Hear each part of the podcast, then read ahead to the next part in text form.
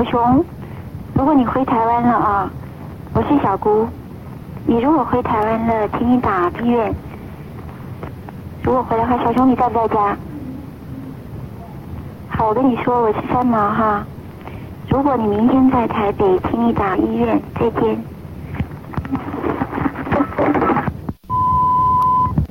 徐浩平，我是三毛。你在不在家？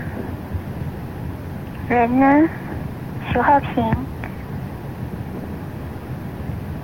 你不在家。好，我是三毛。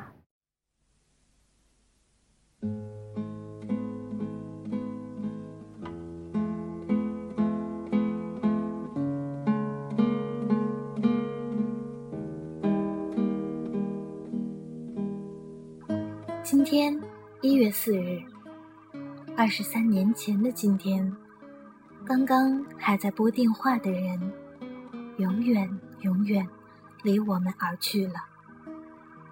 不过他说过，有谁在这个世界上不是孤独的生，不是孤独的死？他也说，青春结伴，我已有过，是感恩。是满足，没有遗憾。很早很早以前，在河西的墓前，他说：“埋下去的是你，也是我；走了的是我们。”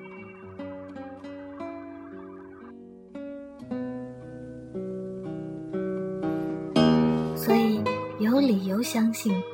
在那个与我们而言未可知的世界里，终究和荷西是重逢了，然后像个孩子，痛快的活着，爱着。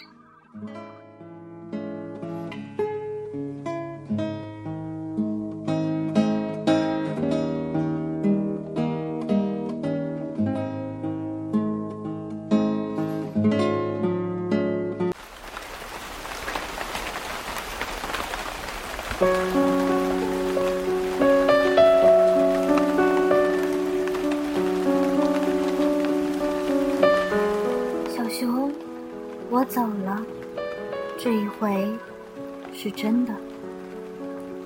在敦煌飞天的时候，浩平，我要想你。如果不是自制心太强，小熊。你也知道，我那批三百七十五把钥匙，会有起码一百把交给谁？这次我带了白色的那只小熊去，为了亲它，我已经许久不肯擦上一点点口红。可是，它还是被我亲得有点灰扑扑的。此刻的你在火车上，还是在汽车里呢？如果我不回来了，要记住，小熊，我曾经巴不得，巴不得，你不要松掉我的衣袖，在一个夜雨敲窗的晚上。好，同志，我要走了，欢迎你。回台湾来，爱人三毛。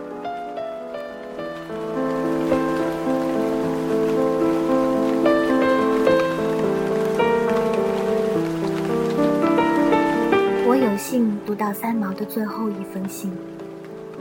那个小熊，那个三毛爱着却不可能嫁的，是台湾新闻主播徐浩平。作为灵魂的契合者，他之后放弃高薪工作，去走，去走那些三毛走过的路，待过的地方，也去完成，去完成三毛未达成的遗愿。他说倾家荡产自甘自乐。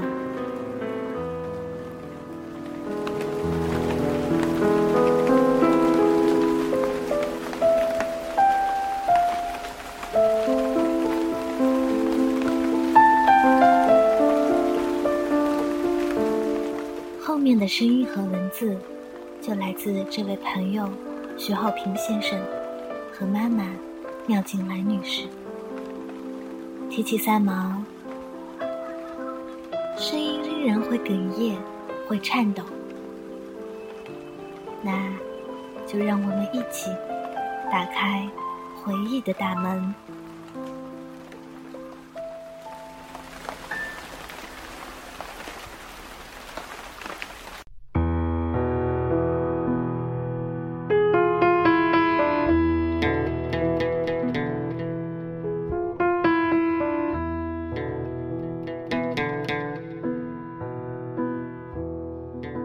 没有接到三毛过世前最后的一通电话，一直是我这一生最大的遗憾。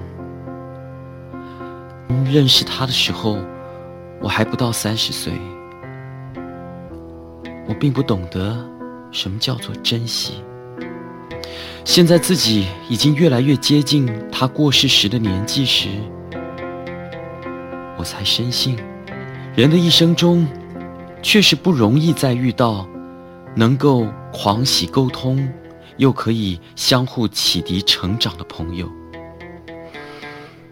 我知道，现在的他像蒲公英，看起来像悲伤挥泪的飞絮，其实正是飘向远方梦想的种子。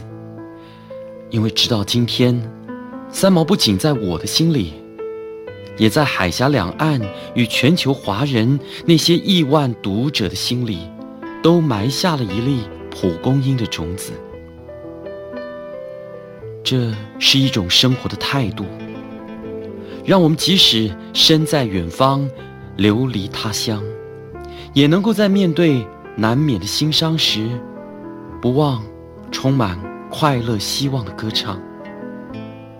更在平凡简单的生活中，温柔敦厚的阅读出最丰美的天堂。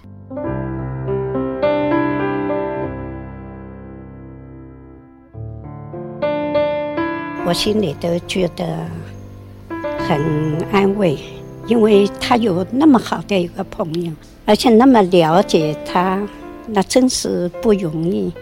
说说起来，相交相知，都是一个缘分呐。嗯，是。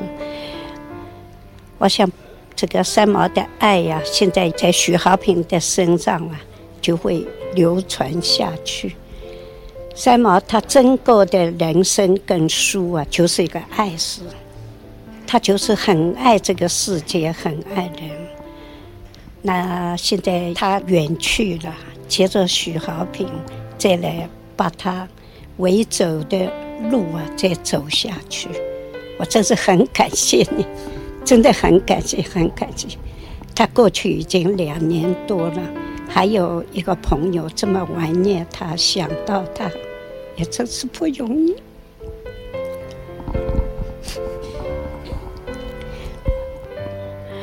我除了感谢，我还是感谢。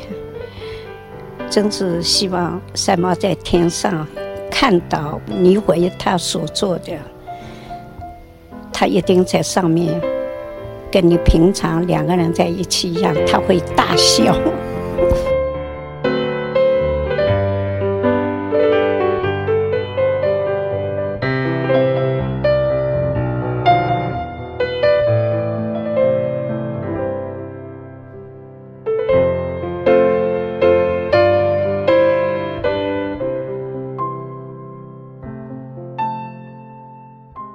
三毛的母亲陈妙静兰女士，在生前对我所说的这些话犹然在耳。今天，即使沧海桑田，我依然记在心里。其实，真正应该说声谢谢的人是我，只是三毛啊。我还有很多话没说，也还有很多旅行的故事没告诉你呢。你怎么也像沙漠上海市蜃楼的彩虹一样，一会儿那么近，一会儿又那么遥不可及。你好像还活着呢，而我只是个放学回家唱歌讲故事给你听的孩子。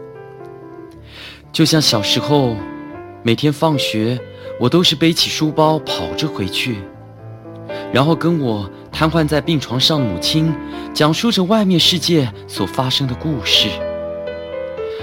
有时候，我会在母亲毗邻的空病床垫上，一面讲，一面唱，也一面跳。跳呀跳，跳得高的几乎可以看到病房楼下的草地花圃，好高啊！跳的。现在的我，也是一面讲，一面唱，也一面心事嘣嘣的跳，因为我发现，只有在文学和音乐的世界里。我才能超越阴阳时空的阻隔，再一次和我最爱的母亲，也和我最思念的朋友重逢。我现在终于可以再问你，三毛，你快乐吗？虽然我这个坏蛋总是剥削了你等待的喜悦，但这一次，我早就决定给你一个。不必回答的假期。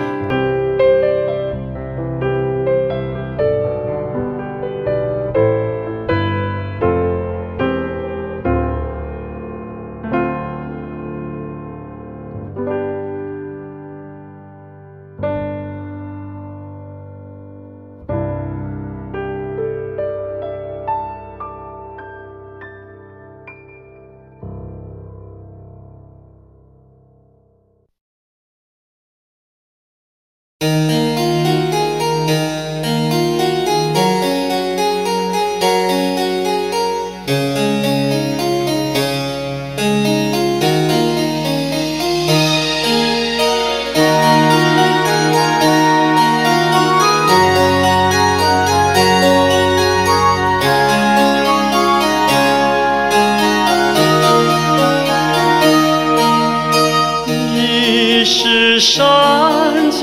溪流划过我这块石头，静静的水，你为何如此沉默？千年万年的等待，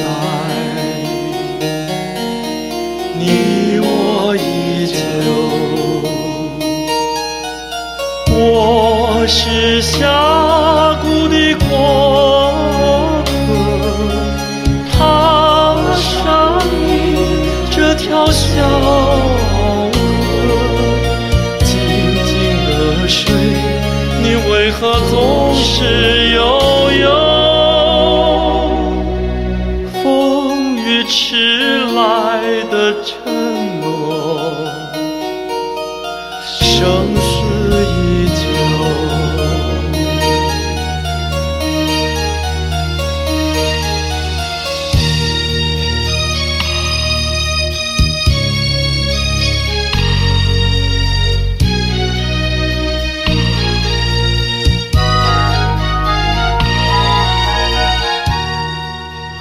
听众里有一个人，名字里有个 Echo。谢谢你的光顾，一定是 Echo 的文字把你引进来的。今天就让我们忘掉一切，就捧起他的书，走吧，咱也上路吧，走遍万水千山，去寻一只哭泣的骆驼。午夜梦回，咱看看花落知多少。